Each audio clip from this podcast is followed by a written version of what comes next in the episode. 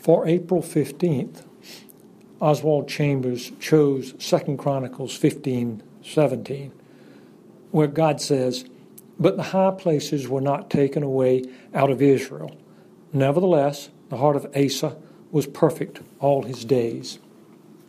Partial obedience is planned disobedience. The sin you hold closest to your bosom is the sin that most damages your relationship with God and the relationships you desire to foster within your family. Your darling sin salutes you every day. It stands ready to be enjoyed. You may perceive your sin as a very little impropriety. God does not. If you continue to be unfaithful in what you call a very little thing, you will discover only too late the blessings that your planned disobedience has withheld from you.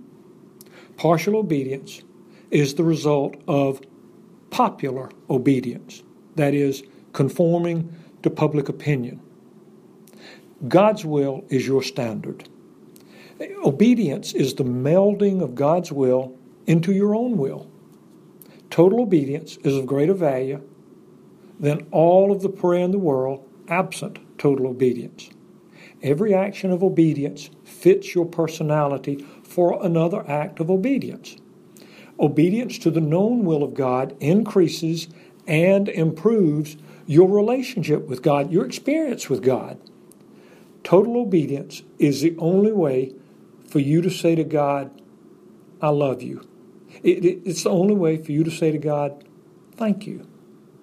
The cost of following Christ is not going to Africa. The cost of following Christ is obeying Jesus totally. Too many Christians have never transitioned from the romance of Christianity to the reality of throwing themselves into biblical Christianity.